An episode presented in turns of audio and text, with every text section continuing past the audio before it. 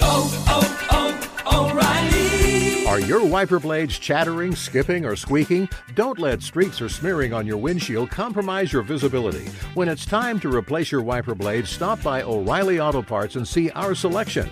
Our professional parts people will even install your new wiper blades while you wait.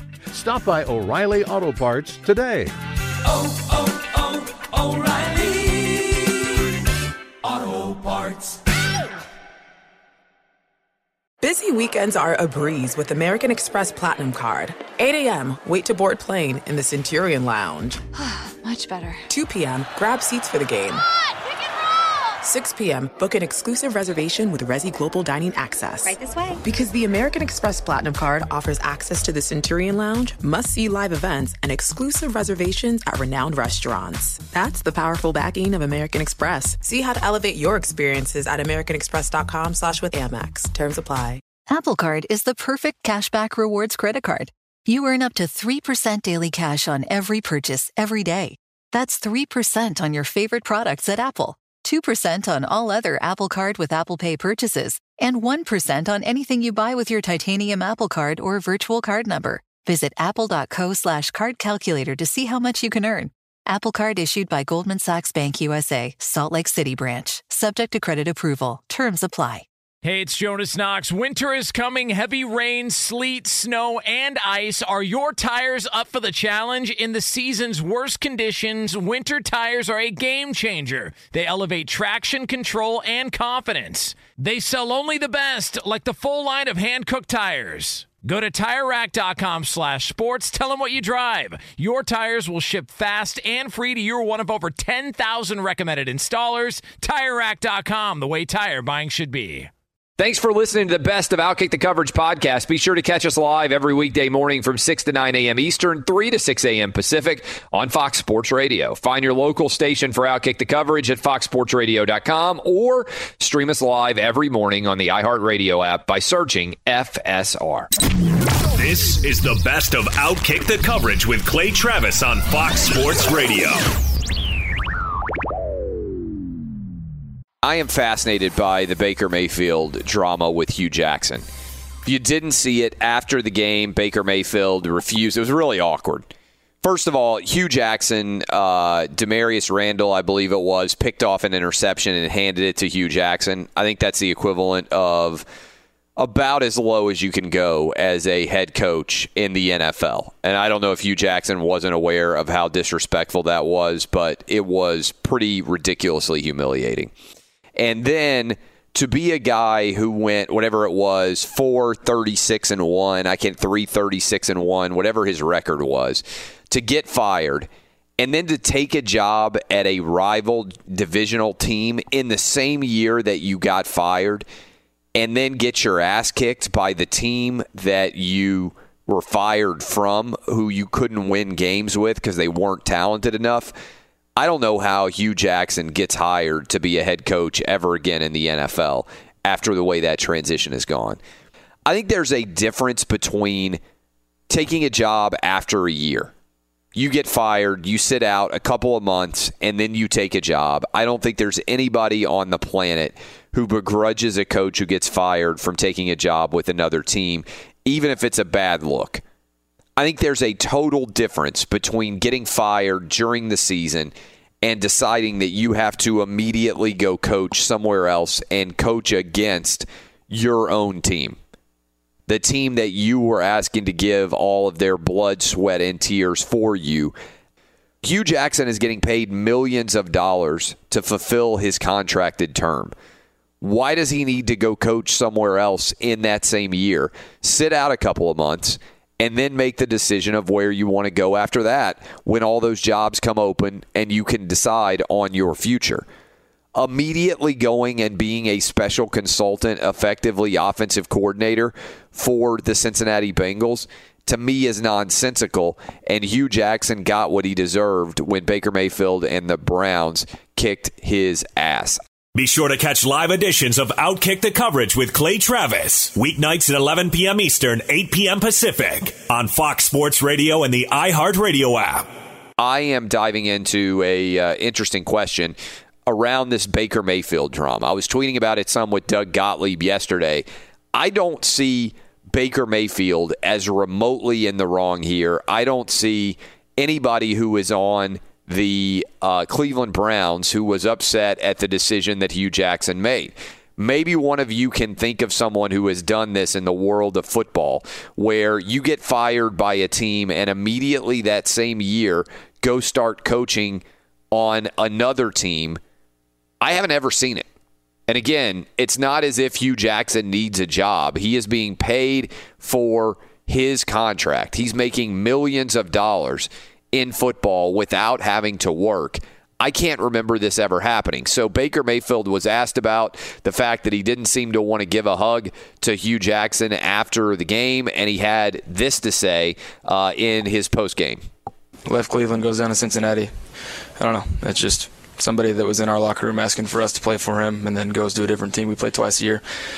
Everybody can have their spin on it, but that's how I feel.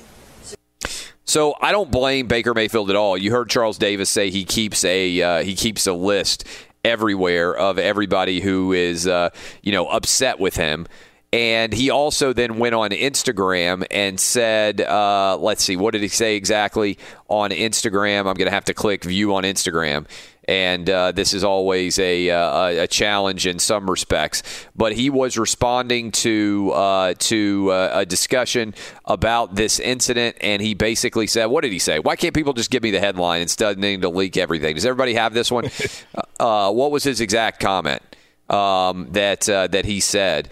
Everybody always has to link everything. There's like 40,000 comments on this Instagram thing. Just give me the the, the, the, the headline here. That's all I need is the headline of exactly uh, what he said. Here is what he said. I didn't feel like talking. I mean, he left Cleveland and goes down Cincinnati. It was just somebody in our locker room asking us to play for him. That's what we just played. Uh, there's no hate, but it's a rivalry, and that's just how I'm going to treat it. That's how our team should treat it, too. And uh, they said uh, on ESPN, Baker Mayfield needs to grow up. And uh, Mayfield said, uh, not even comparable. I didn't lose 30 plus games, be fake, and then do that. I wasn't going to have a scholarship. Good try, though, buddy. And that's because there was a criticism of Baker Mayfield saying, well, you left Texas Tech and went to Oklahoma. That's a really bad argument in general to make. So, in my opinion, Baker Mayfield is in the right here. I think that Hue Jackson is uh, is behaving in a strange way. You've already got millions of dollars that you are owed uh, under your contract. You can sit out. It's not uncommon for coaches to get fired during the year when they're not having success. It's unheard of for a coach to then go, I believe, and coach for another team. I understand why Baker Mayfield was upset. I understand why other Cleveland Browns players were upset. I understand why the interception happened and they handed Hue Jackson the football. I think what we're learning here is that Hue Jackson is not a very good football coach and was detested by the Cleveland Browns team in general. Ba- this is a crazy stat. Baker Mayfield, since Hue Jackson has been fired, has got the second highest quarterback rating in the NFL behind Drew Brees. That's a stat that should make you say, wow we all know the history, uh, the trajectory of awfulness that has existed with the Cleveland uh, Browns since they have fired Hue Jackson. With that new coaching staff, Gregg Williams as the uh, head coach, Freddie Kitchens as the offensive coordinator, Baker Mayfield has been the second best quarterback in the NFL from a quarterback rating perspective. He's the first rookie to post top plus 140 quarterback ratings in back to back weeks with the over 20 pass attempts ever, I believe. So I am on Baker Mayfield's side here. I think this is not akin to a player. This is not in any way an analogous situation. To me, Hue Jackson has violated kind of an unwritten rule here in the NFL, in football in general. You don't switch sides if you're a coach in the middle of the season, even if you were fired. I don't see this as being like, oh, Hue Jackson's got to feed his family. Yeah, he's making millions of dollars already. He's not doing this for money. This seems bitter. This seems partisan to me. I applaud Baker Mayfield for saying what I think a lot of people are thinking. I will open up the phone lines 877 996 6369 and let you guys weigh in.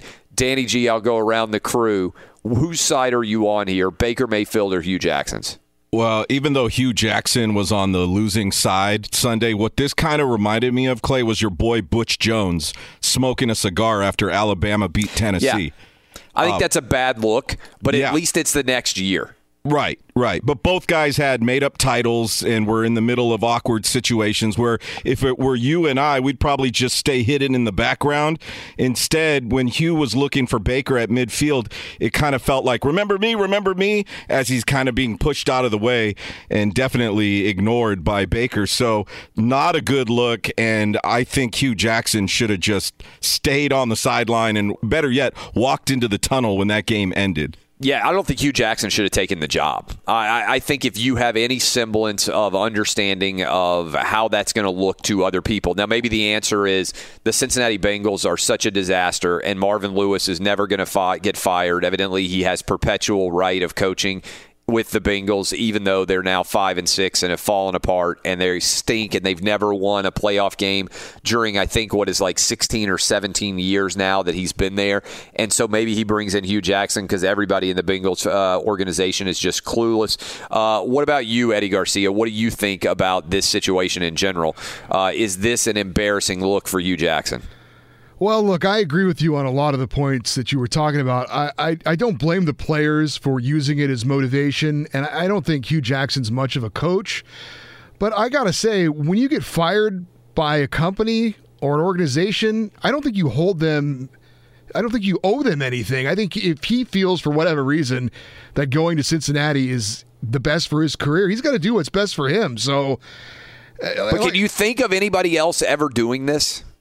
Off, off the top of my head, no. Other than players, I mean, players when they yeah, get cut, they'll join a rival I, team. I, I, I totally get that, and some people will make the player argument. The difference to me with players is one, they have a limited shelf life. So even if you're a great player, you don't have very long to sit around and be able to play. And most player contracts are not guaranteed. If you're the kind of guy who gets cut then you typically are not going to be making millions and millions of dollars to do nothing. Um, so I, I, think that's uh, you know the difference between a player and a coach. I, I, think again precedent comes into play here, and the fact that nobody does what Hue Jackson does and every player does is I think pretty significant. Well, it's it's one thing to say should he have done it or not. I just, but like I said, when I, I just try to try to put myself in that situation, you know, if I get fired by the radio station and, and I get offered a job somewhere else, if it's a rival or whatever, I'm probably going to do what's best for me and not really care about the you know where, the guys I left behind. Yeah, I think that's a little bit different because it's not as if you're scheming to uh, to try to beat it. Now, I will say this: if they fired me on Fox Sports Radio and they continued to pay out my contract, I have a non-compete. So it's not as if I could suddenly go to a rival radio station and be able to work. We'd probably have to get involved in litigation in order for me to be able to do my job. So, so, so, so the Browns did not give him or did not have to give him permission to go to Cincinnati. I, I guess not. I, I, I'm surprised by that. I would think that by and large that would be something that is disallowed. Um, because again, most of the time in the NFL, if you're under contract, you're not allowed to go somewhere else. And look, he knows a ton of interior secrets about the Browns. I wouldn't want him to coach against me if I were, even if he's a bad coach. He knows a lot about my players and everybody else. And again, some people are not going to understand this. There's a difference between sitting out the rest of this year and then coaching next year. I don't think a single person on the the the, the Browns would have remotely thought Hue Jackson had broken any kind of rule uh, internally. But the fact that no other coach does this, I can't think of a head coach who has gotten fired in any major sport and then the same year gone and coached against the team that fired him. It just seems incredibly bitter and uh, and and filled with rancor to me. What about you? And I understand. Look, the argument: if he wasn't making any money, like if you work at FedEx and you get let go, and then UPS has got a job, your average person, yeah, go get another job. Like, and, and if you're doing radio updates for Fox and they fire and clean house here, uh, and then they then you got an opportunity to go to another rival station, go for it. Like, but that's the difference between you don't have a job and you do have a job. If you were getting paid to do not work at all and and then you decided to try to do that to violate your contract. Like I couldn't do that. Um, what about you, uh, Roberto? How do you see this shaking out? Um, I, I kind of see both sides here. Uh, I understand Mayfield being upset because he should have been the starter to begin with, uh, to begin the season. But then uh, it'll be different if Hue would have gone to, let's say, the Colts or another team in the division. But you know, he has history with the Bengals. He was their offensive coordinator there. He the did off- go to another team in the division. Yeah, I know, but it, if, if, but he's got a history with the Bengals, though. That's my point. He's got history with the Bengals. He was their offensive You coordinator. know- yeah, they I were good. totally get that. You know you're going to be coaching against your former team. Maybe if you went all the way across the country and you went out to I don't know Seattle and they're not on the schedule and you have a good relationship there. The other thing is sit out for two months would be my argument. Uh, what about you, uh, Dub? What's your thoughts on this? I don't really have like strong feelings. I, I get it for Hue Jackson. I mean, after going three thirty six and one, I don't know if I would wait too long. And as soon as I got an offer to go somewhere, I'd probably take it. Yeah, I just think it's a bad look. Uh, let's go to your calls 877 996 6369. I'll let you guys react. Uh, Chad in southern Indiana. Chad, what's up? Hey, thanks, Clay. Uh, calling from the uh, triangle of the Colts, Tennessee Titans, and the Bengals. Uh, once again, uh, the front office shows they are the jokers full of inept morons in Cincinnati. Um, my son runs D2 college, and if you go to, you transfer, you have to transfer to a uh, school outside of the conference if you want to run the following year. Otherwise, you have to sit out a year. That's an Yeah. NCAA rule. I don't know how this happens in the NFL where this guy can even coach. And to Eddie's point, you're 336 and one. I don't know what in the world Cincinnati thinks he's going to do in that conference as an offensive coordinator. I mean, his offense has been a joke in Cleveland.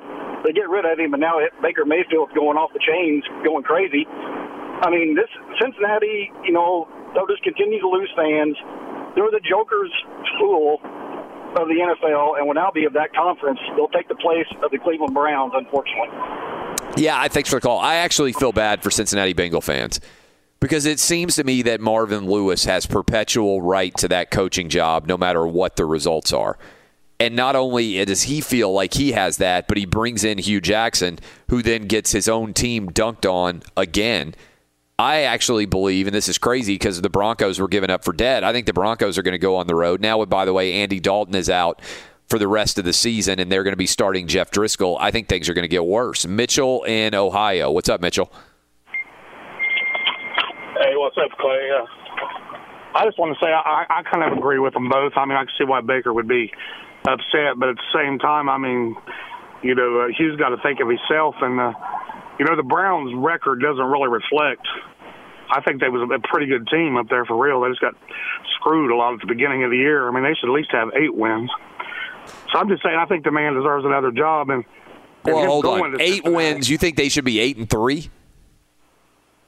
I mean, they definitely won the Oakland game when they reversed that call on that first down. That would, you know, the Browns could have just taken a knee if they got that first down. When they reversed that call, that was just craziest thing I've ever seen. Yeah. Well, thanks But for the yeah, call. they should have won that pit. they're, they're four, six, and one. They shouldn't have eight wins. Best case scenario, maybe you can say the Browns could be you know, whatever it is, six and five. But four, six, and one. I mean, come on, eight and three. They're not first place in the AFC North caliber team that would be set up to be hosting a playoff game in theory. You don't have eight and three Browns going on the road against the eight and three Texans. Uh, Chad in uh, what? Sorry, Arnett in Pasadena. I think it is. Arnett, what's up? Good morning. Thanks for taking my call. I'm not really for sure what direction the conversation is going in right now. So let me just weigh in quickly on uh, Hue. Uh, you know, the man got fired, and I don't believe it, he sh- it should be held against him. Um, the fact that he took another job in the division with the Bengals um, In the same year. They stink. Say again. in the same year. I, I have no issue with him taking a job on January, you know, third or whatever, Well, the day after I- the NFL season ends, and you decide where you want to go. I, I agree with that, but I, I think if you look at uh, the reaction from the Browns players, it seems to suggest that there's an issue there, right? So if there's an issue there, if they're not happy or were not was not happy with Hue as a coach, then obviously he wasn't happy or he was not happy that he got fired. So perhaps it's sort of like a, you know, we'll take this. You know, I can get a job here and we can beat you guys and whatnot, which didn't happen, by the way. Also, uh, Baker, you know, kind of really, I thought should have taken a different approach. Um, I understand what he's saying. You know, it's a rival. You know, I want to treat it like that. But the game was over, right? And I can understand that demeanor post or pre-game, but post-game, I think you should be a bit more uh, adult-like, or just display more sportsmanship and shake the man's hand. Or Yeah, I mean, he did allow him, like, they kind of tapped each other. Thanks for the call. He didn't want to give him a hug. That's weird, right? I mean, that was weird that Hue Jackson went in for a hug. That was a, if you haven't seen that video, Hue Jackson is clearly trying to go in for a hug, and it definitely was awkward. It looked like a bad high school date that nobody knew how to end. And trust me, I know all about those. Finally, let's go to uh, Rob in Miami. What's up, Rob? Yeah, that's fun. So, I'm a Bengals fan, longtime Bengals fan. I've You poor uh, bastard. I've moved down here. To, you there? Yeah, yeah. All right, sorry about that. But anyways, I live in Miami. I'm a Bengals fan. They they're driving me absolutely nuts, man. Marvin Lewis, he sucks. He's got to go. Hue Jackson, look, he's he's doing what he's got to do. He he owes nothing to the Browns for him to to go and coach for a team again that where he was happy. He was happy with the Bengals, and and he was successful with us. He, um, Andy Dalton had the best year of his career when when he was with us, and and and he took a better opportunity to go coach the Browns, and I can't blame him for wanting to come back to somewhere where he was happy. Well, thanks for the call. We will go and we'll talk to Jeff Schwartz about this. I'm obviously more fired up than some of the callers are. I think Baker Mayfield and the Browns are completely in the right here. If you get fired and then you go coach another team in the same division in the same year, that's unheard of. Again, if you can think of an example of this happening ever before, I think it's just another ex- illustration of Hue Jackson's cluelessness and further for why he should have never been hired by the Browns in the first place and why I wouldn't touch this guy with a 10 foot pole on my coaching staff in uh, the weeks, months, and years ahead. I think this guy is toxic. I think his players don't like him. I think he's clueless when it comes to simple social decisions. That's my opinion on Hue Jackson. Be sure to catch live editions of Outkick the coverage with Clay Travis weekdays at 6 a.m. Eastern, 3 a.m. Pacific. You can give me the melodic tunes. I'll give you something positive to begin with. Counting down, the Saints are the best team in the NFL right now. On my television show, Lock It In, that I do with Rachel Bonnetta, Todd Fuhrman, and Cousin Sal, every single afternoon, 4:30 Eastern, 3:30 Central, 2:30 Mountain, 1:30 Pacific.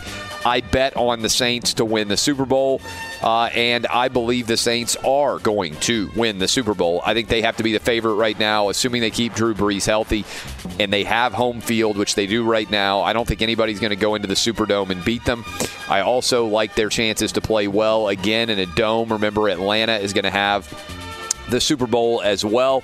Uh, and so I feel really good about the chances of the New Orleans Saints to uh, to win the Super Bowl. I think they have to be the favorite in the entirety of the NFL right now. Seems like forever ago these two teams played because they played on Monday night, then they had their bye week. The Rams and the Chiefs are in my second and my third position right now on the best teams in the NFL. In the four spot, I bumped them back up despite what we saw them do against the Tennessee Titans because ultimately, the more I think about it, the more I believe in the New England Patriots now that it is late November, moving into December. I think they'll find a way. Right now, they are the number two seed overall in the AFC. In the five spot, I know they lost a week ago to the uh, Broncos on a last second field goal, but I have got the Chargers in my five spot. In the others receiving votes category, I have got the Bears, the Texans, and the Steelers. I feel like those are the eight best teams in the NFL right now. Again, the top five Saints, Rams, Chiefs, Patriots, Chargers, Bears, Texans, Steelers, if you want to make it the top eight. Your thoughts, Danny G? Well, just like how you had the Cowboys dead a couple of weeks ago, you also had the Patriots dead. So I'm going to ask you, Clay, are the Cowboys going to move in? The Cowboys will list? never. The Cowboys will never be in the top of the list. They're six and five. The, the, the, the Patriots, I think there are three teams right now that you can say have been, I think, head and shoulders better than everybody else in the NFL. I think everybody who watches the NFL has to have the Saints, Rams, and Chiefs as the three best teams in the NFL outside of those three, and I understand you can say, oh, the defense of the Chiefs and Rams aren't any good. I'm not really focused on that, honestly, because I think the offense has been so good that it doesn't really matter. But outside of that, everybody has given you ample reason to believe that they're not actually that good. The Patriots, for instance, are sitting right now at 8 and 3 but they got destroyed by the Tennessee Titans. They got whipped pretty soundly by both the Detroit Lions and by the Jacksonville Jaguars. All three of those teams have losing records. That's why I'm a bit apprehensive about saying the Patriots are back or the Patriots are going to be healthy. Now, the flip side is the Patriots have only played two games with Julian Edelman, Rob Gronkowski, and Sony Michel all active. When all three of those guys have been active, they've averaged 35 points per game and they're 2 and 0. So that is a strong argument, I think, for the Patriots when everybody becomes healthy, being good. The, the, if I'm doing that's the bull side. If I'm doing the bear side, man, when you get whipped by the Titans, the Lions, and the Jags, you're capable of losing to a lot of football teams that aren't very good. And that's something we haven't said about the Patriots in a very long time. And again, I think you could make an argument the Bears. I'm not sold on Mitch Trubisky. I'm not sold on his ability when push comes to shove to make a lot of plays. He seems to me like a one read guy and then bail. And uh, so I'm not sold on them. I do love that defense. The Texans, I, I just I, there's something about the Texans that I just don't feel like is uh, is Super Bowl caliber. And uh, the Steelers, I don't know what's up with Ben Roethlisberger or James Conner. The last two weeks they have been awful on the road against the Jags and on the road against the Broncos when it comes to actually scoring points. And Roethlisberger has not been very good. So that is the top five in the NFL. I actually gave you my top eight. Bottom five, the list of sadness. Most of these teams are either breaking in a new quarterback or they're going to be drafting a new quarterback. Uh, in the 28 spot, I've got the Jets. Uh, the Jets are on the road against the Titans here. I've got tickets to go watch the Jets and the Titans play, and I'm thinking to myself, what am I doing with my life? Why am I going to go watch the Jets and the Titans play a football game? I should have something better to do with my life. I should be doing something more productive. But here I'm going to be sitting in the in the stands watching the Jets and the Titans uh, in about uh, what five days uh, or six days, whatever the math is from now. Uh, the Jets three and eight, they are awful. In the 29 spot, I think the Jags implosion this year is really kind of unprecedented. You got Cody Kessler taking over for Blake Bortles. You got Leonard Fournette suspended for a game. He's not even going to play in this upcoming game uh, against, I believe it's the Colts, because uh, he got into a fist fight, a legitimate fist fight during a game. He's the best offensive weapon for the uh, for the Jacksonville Jaguars, and he's getting into a legit fist fight on the field, such that he is suspended for a game. It has to be driving Tom Coughlin crazy. They gave Blake Bortles fifty-four and a half million dollars. Everything has been a disaster basically since about the third quarter of the AFC Championship game when it looked like the Jags were going to be headed to the Super Bowl, and then the wheels came off, and the wheels have stayed off. The Jags started off three and one, and they have since lost seven games in a row.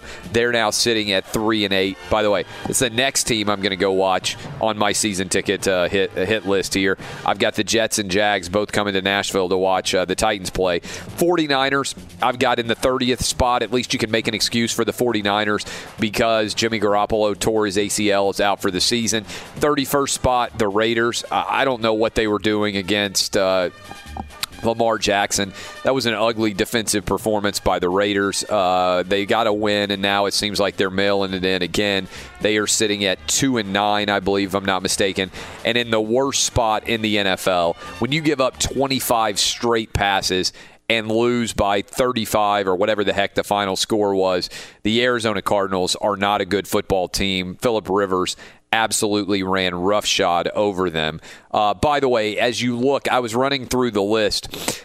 Curious, uh, maybe you were uh, as I was. Who are the top five quarterbacks so far in the NFL this year, and how does that correspond to our uh, top teams?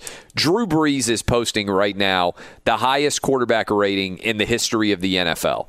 He's sitting at a 127.3. He's going to be the MVP. The Saints are the best team in the NFL, and Drew Brees is the best quarterback in the NFL. In the second spot for best quarterbacks in the NFL, how about Patrick Mahomes? Patrick Mahomes is uh, is dominating this year for the Kansas City Chiefs. He's the second best quarterback in the NFL according to quarterback rating. Third best quarterback Philip Rivers. Obviously, the uh, the, the Chargers are sitting at eight and three. In the four spot, we've got Jared Goff and uh, and the Rams. So three of my top four and four of my uh, top five are all the best quarterbacks in the NFL. And then Russell Wilson is sliding up at the five spot, and the Seattle Seahawks are making a run at a wild card berth in the NFC. But I did think it was interesting when you look at the five best teams in my mind in the NFL right now the Saints, the Rams, the Chiefs, the Patriots, and the Chargers. That's my top five. Four of those quarterbacks uh, Drew Brees, Patrick Mahomes, Philip Rivers, and Jared Goff are right now at the very top of the NFL passing list. And then the other guy that I've got in that mix, he's not playing that well right now, but I think everybody would agree Tom Brady's got a pretty high ceiling. Fox Sports Radio has the best sports talk lineup in the nation. Catch all of our shows at foxsportsradio.com and within the iHeartRadio app. We bring in now Petros Papadakis at Petros and Money Show. He's also uh, at the Old P on Twitter. And I want to start off. You told us last week that you thought that Clay Helton would be back. Now that that's all been confirmed, what are your thoughts on the state of the USC football program? Honestly, I, I don't think it's ever been worse. And I've seen it in its worst state in a lot of different places in a lot of different times in my life and I saw two coaches fired there as a player, and it seemed a lot more stable then than it does right now. So I'm not surprised they kept Clay Helton. As we talked about, they have much bigger problems as a university, but the negativity around the program and the stuff that I'm hearing that's not even out there is mind-bogglingly bad. And now the whole staff's going to be fired but who wants to come and coach for a, a lame duck guy who's going to be booed at the opener next year? And how are they going to recruit with this amount of negativity around the football team? It's a pretty interesting situation right now. Why is he keeping his job? Well, I don't think Lynn Swann wants to fire him because Lynn Swann doubled down on him like Pat Haden doubled down on Lane Kiffin. Lane Kiffin wasn't Pat Haden's problem until he kept him. And the same goes with Lynn Swann. Pat Haden hired Clay Helton, and there's a bunch of black. There's more black eyes on Pat Haden's athletic department than he has eyes then all his assistant has eyes. So why do you want to make that your problem? Lynn Swann has done that. Some people allege that all he wants to do is golf, and he seems to be bothered by having to make these decisions. And I understand why they kept Clay Helton. The statement that Lynn Swann put out was one of the most tone deaf statements I've ever heard from an athletic department. And athletic departments have a tendency to be really tone deaf, but this one was one of the dumbest ones I've ever seen. Whoever wrote that for Lynn Swann should be fired. Along with many other people, evidently in USC uh, athletics. When well, when you to- say in your in your statement, Clay, that you have personnel problems, culture problems, staff problems, uh, discipline problems, recruiting problems, uh, scheme problems, then you need a new coach and you need a new athletic director. These are not things that are fixable by the people that are there.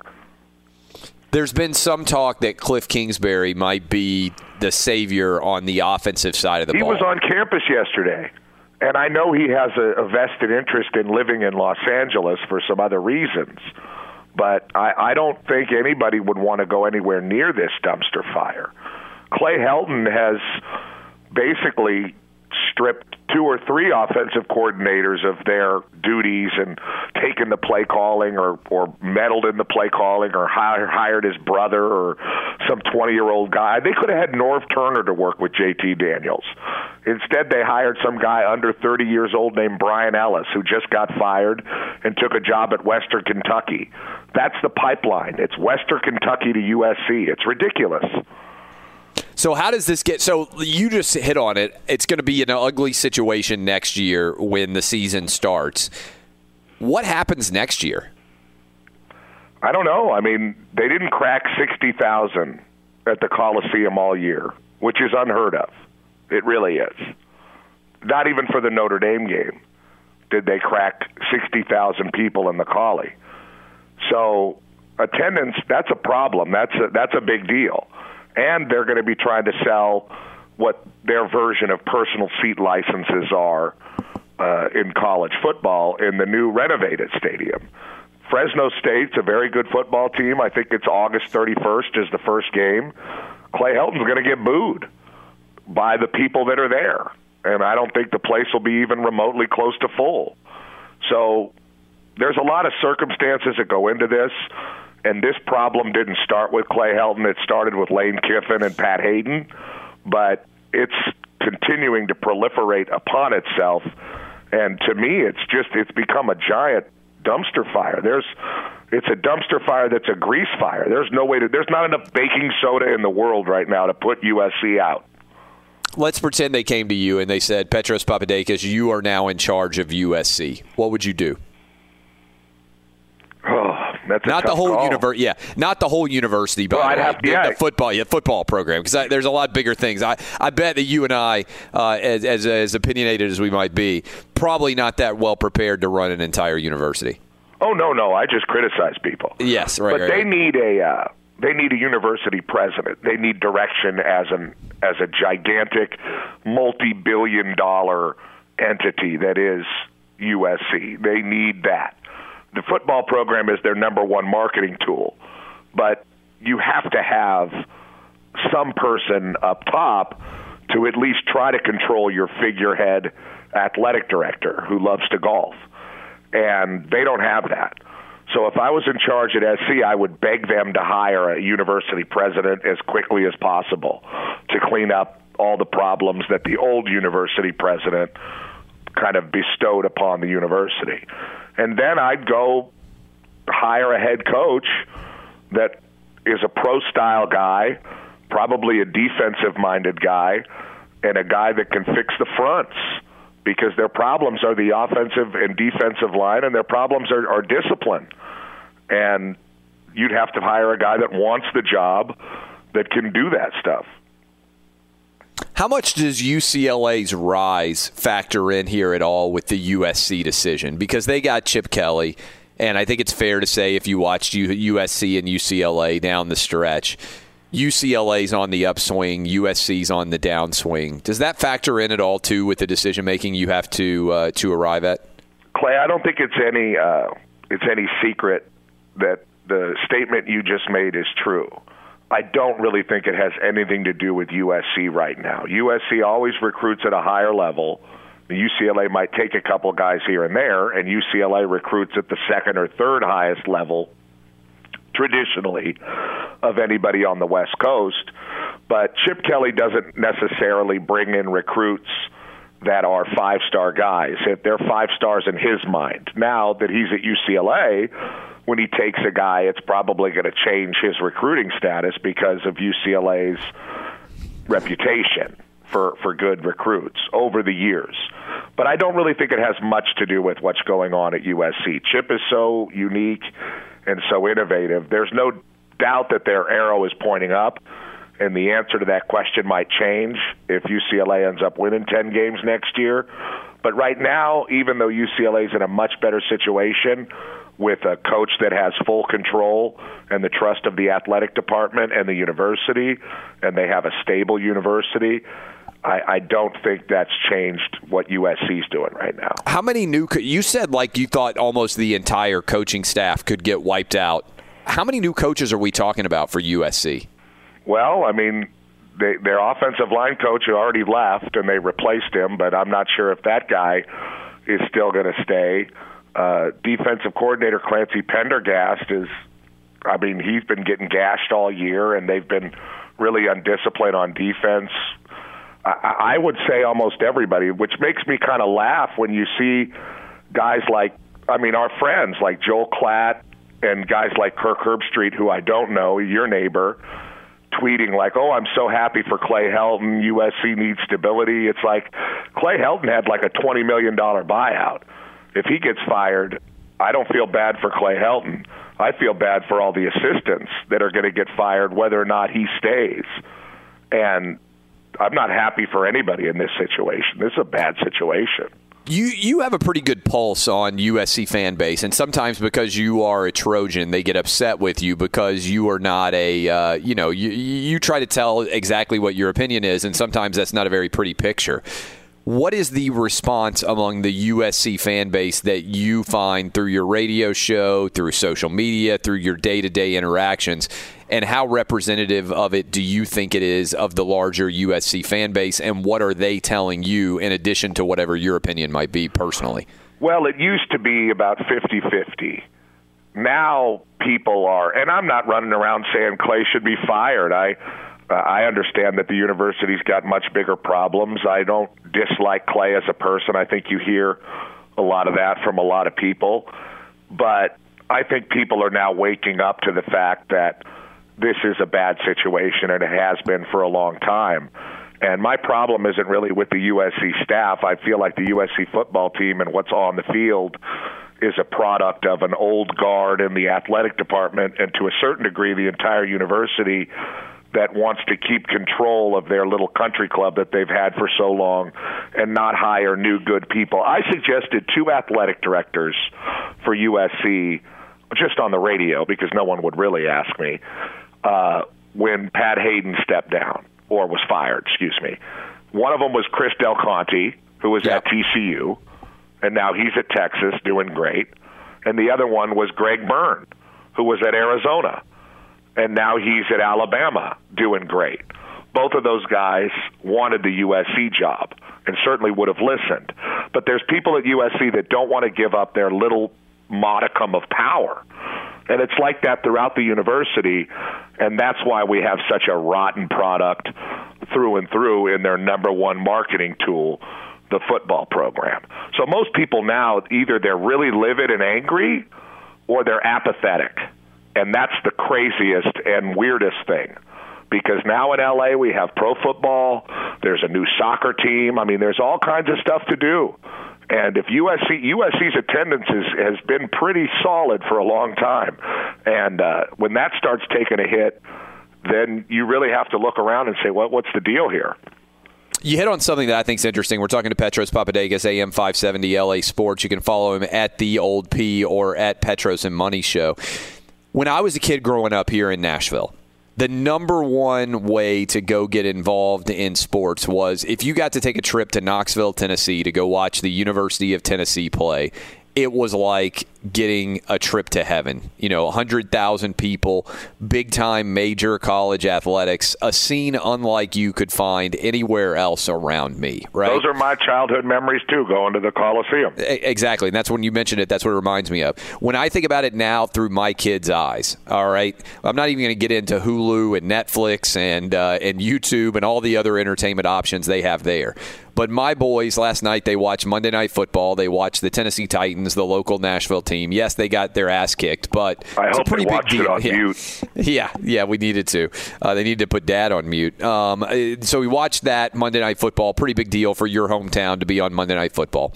We have the Nashville Predators who played in the Stanley Cup Final, a hockey team playing here locally. We got an MLS team coming into town that's going to debut soon. Uh, the Memphis Grizzlies are down the road with the NBA. Uh, and that doesn't even include all the different television games that they can watch now. And so uh, we actually have such an embarrassment of riches now in the world of sports that sometimes like the idea that Tennessee matters is really kind of on the back burner, right? Because there's so many other things that can distract you. You just mentioned LA, and obviously LA is a much different market even now than it was when you were a kid growing up. But in particular for your kids, let's say now, you got the Rams and you got the Chargers, two of my top five teams in the NFL going on right now. Uh, you have got LeBron coming into LA, which obviously changes everything in terms of the overall media market and how much attention he's going to get, even for the Lakers, which already got a ton of attention. How much does that start to land a bunch of body blows? We're not even considering the Dodgers in the World Series, all those things. There's just so much more stuff to pay attention to that I think schools like SC and Tennessee, which have for a long time had that audience that loves them no matter what, don't understand to what degree they're now competing with every other entertainment option out there. And so if they're putting out a crappy product, they got to figure out a way to get that fixed even faster than they could have in years past. It's an interesting question because here in LA, you know, we have the things that we grew up with. And when like USC football was not doing well when I was there, but when Pete Carroll started to get it going, they had 90,000 every game almost for the rest of his tenure. So people know how to get excited about USC. It's just a matter of them being good. But I do think it's a different model for USC just dealing with the media and being a little less elitist or a lot less elitist because there's other things for us to cover you guys don't want to be cooperative, that's fine. We'll talk Rams. You know what I mean? That kind of stuff, I think, is the adjustment. But when a team does well in LA, especially a team that people grew up with, uh, there's going to be a great deal of interest. UCLA, USC, any of that stuff. But winning really is the key. And right now for the Chargers, I mean, they're winning, and there still seems to be a great deal of apathy as far as attendance goes and I'm not really sure where that's going to go as this situation changes or the playoffs come or they get their new stadium next year. I don't really know uh, what the answer there is, but I do know that when USC does well, the the the area gets excited. The country gets excited too, but the area gets uh, excited. I mean, people still care about USC football. Everywhere I go, everybody wants me to to fire Clay Helton as if I have some kind of ability to do anything like that. I mean, it's all I hear about. Love turns into anger and hate. Apathy ultimately ends up being the worst result of all, and 60,000 people showing up for SC games is an incredibly apathetic response already, even before next year happens. But I want to go to your side. We're talking to Petros Papadakis. I have had, and I'm sure you have too, because of radio. It's almost exclusively been for radio, although sometimes writing for what I do too. We talk every day for many hours on the radio, and there are a lot of people who listen, and sometimes people get upset and they're like, screw that guy, I'll never do his show again. What's the SC response to you been like? Do you get, I, I don't know the answer to this. Is there any way that the next SC coach will come on your show, or do you think you're burning bridges uh, in the process of sharing your opinion? It's sometimes unfortunate, but I don't know what people want you to. You don't tiptoe up to your opinion. I don't really tiptoe up to my opinion, and I think that's why we produce the audiences that we do. No USC coach has ever not come on the show. Clay Helton will come on the show. I mean, I'm not. I don't. I don't sit there and kill Clay Helton personally or say what a bad guy he is. I just, I, I just talk about the situation at the university and the situation in the football program, and I'm honest about it. And I, I, I treat Clay with respect when he comes on the show. Now that this situation is as volatile as it is with their fan base, I'm not sure if they'll offer him up anytime soon. But they're going to have to try to sell their recruiting class and guess who they're going to call? The old P. Yeah. And Matt uh. Last question for yeah. Last question for you, um, and this is not USC related. But Josh Rosen never came on the show, and because we're the angry, UCLA station. Because he was angry about stuff you had said. I have no idea, but we talked to Sam Darnold like twenty times. Yeah, so it's your always guess interesting. is as good as mine with some of the players, but the coaches usually they, they you know I know how to interview a coach. Um, how stunned were you with what you saw in Ohio State, Michigan, with the physical and and athletic beatdown that Ohio State put on Michigan? I guess I shouldn't have been that stunned because that can happen to a football team. I mean, it happened to Ohio State last year in, in Iowa. It happened to Ohio State when Maryland put 50 on them, and Purdue, I think, hung 49 on them. Yeah, yeah, put them put them in a pretty big sling in the shoe. And I saw that Purdue team earlier in the year, and I do like their offense. But I guess I wasn't that. I mean, I was surprised like anybody else because I thought Michigan had a great chance to win the game with their defense, and I was surprised their defense buckled like that. But it never surprises me when college kids come out flat or don't perform or get destroyed in the second half of a game. Or I mean, that's just our sport. It's really unpredictable, and that's kind of the the beauty of it. And kids are hard to motivate week in and week out. And yes, 19, 20, 21, 22, 18 year old, that's what I call them kids. And that's uh that's how they react. That's what makes our game great. They make mistakes. It leads to big plays. Uh, some people can't handle the spotlight. Sometimes the crowd gets to people. All that stuff happens in college football at a much more rapid clip than it does in the pros, which makes it kind of a little bit more chaotic and a lot more fun, at least in my opinion. I agree with you completely there. Thanks for the time. Good luck uh, covering this story, and we'll talk to you next week when the playoff field will officially be set. Talk to you then, my man. Love you, Clay. Bye. It's Petros Papadakis waking up early with us at Petros and Money Show. Thank him for coming on at the old P. Fire away. Be sure to catch live editions of Outkick the Coverage with Clay Travis weekdays at 6 a.m. Eastern, 3 a.m. Pacific on Fox Sports Radio and the iHeartRadio app. On Jeopardy! The Detroit Lions are not good at football, right? And there is a category called 2030, which is 12 years from now, obviously, and they're trying to predict the future on Jeopardy. And this was the clue, and this was what it sounded like. If you are a Lions fan, please cover your ears. Let's do predictions by 2030 for 600, please. As of 2018, this NFC North team had never even made the Super Bowl, much less won it. But by 2030, gotta happen, right? Jay? Who are the Detroit Lions? Yes. Yeah, so everybody out there just letting the Detroit Lions have it, and and you know, I was laughing about this when I watched this video online uh, yesterday, but I was also thinking I'm 39, right? At some point, you get to an age where you start to think, you know what? It's probably a decent chance my team may never win a Super Bowl during my lifetime. So the Titans are my team. They were playing on uh, Monday Night Football last night. They got whipped. Doesn't look like they're going to have much of a season at all this year to fall to five and six. There are 32 NFL teams. And we all know that Super Bowls are not evenly distributed, as Detroit Lion fans well know. But even if every team won over the next 32 years, I'm probably not going to be around for see that many teams. Like how many teams? So I'm 39. I was thinking to myself this uh, yesterday when I saw that Detroit Lions clip, and I was laughing at it a little bit. Let's assume that I live to be 80. That's a you know double my life right now. In the next 41 years, how many different teams do you think will win a Super Bowl? 20? The odds are not that good that the Titans, my team, will ever win the Super Bowl in my life. And if you're a Browns fan or if you're a Lions fan or you're a fan of a team that's perpetually mediocre to bad, as you get to be my like when you're a kid, you're like, "Oh, at some point even though this team stinks now, they'll win a championship." When you get to be 39, you got to look down the road and say, "Okay, I'm almost in middle age."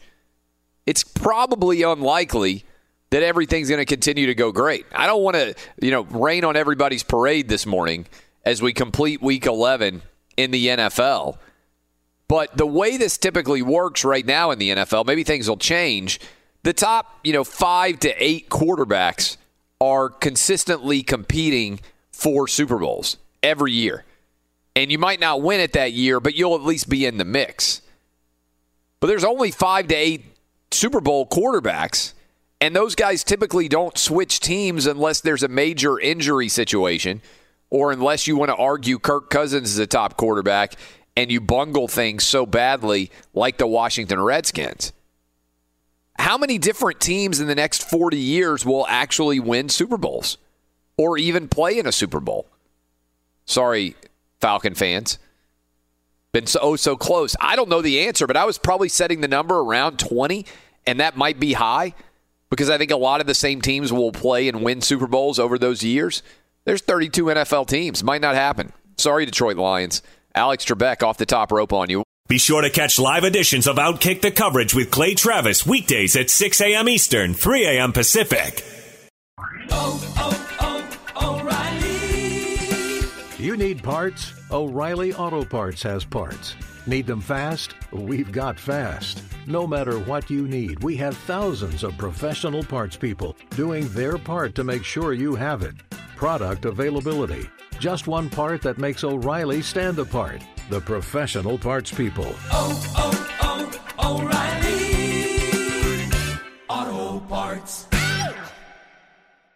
Hey, it's Jonas Knox. The best athletes don't just play the game, they change it. When it comes to investing, Gamebridge is doing the same. Their online platform does things differently because it's designed to put you in charge of growing your own savings. It's intuitive, it's easy, and best of all, it's on your terms. No wonder Gamebridge has earned the trust of 40% repeat customers. It's a better way to invest because it's investing your way. Get started today with as little as $1,000 at Gamebridge.io. There's plenty to celebrate in March and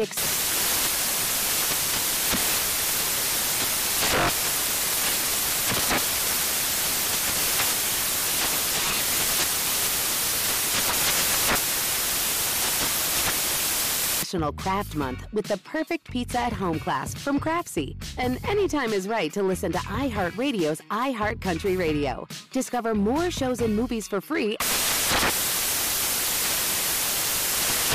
This is Tracy V. Wilson from Stuff You Missed in History class. The national sales event is on at your Toyota dealer, making now the perfect time to get a great deal on a dependable new car. Like a legendary Camry built for performance and available with all wheel drive, you can count on your new Camry to get anywhere you need to go. Or check out an affordable and reliable Corolla with a trim for every lifestyle. From the hip sedan to the sporty hatchback, there's a Corolla built just for you. Check out more national sales event deals when you visit buyatoyota.com. Toyota, let's go places.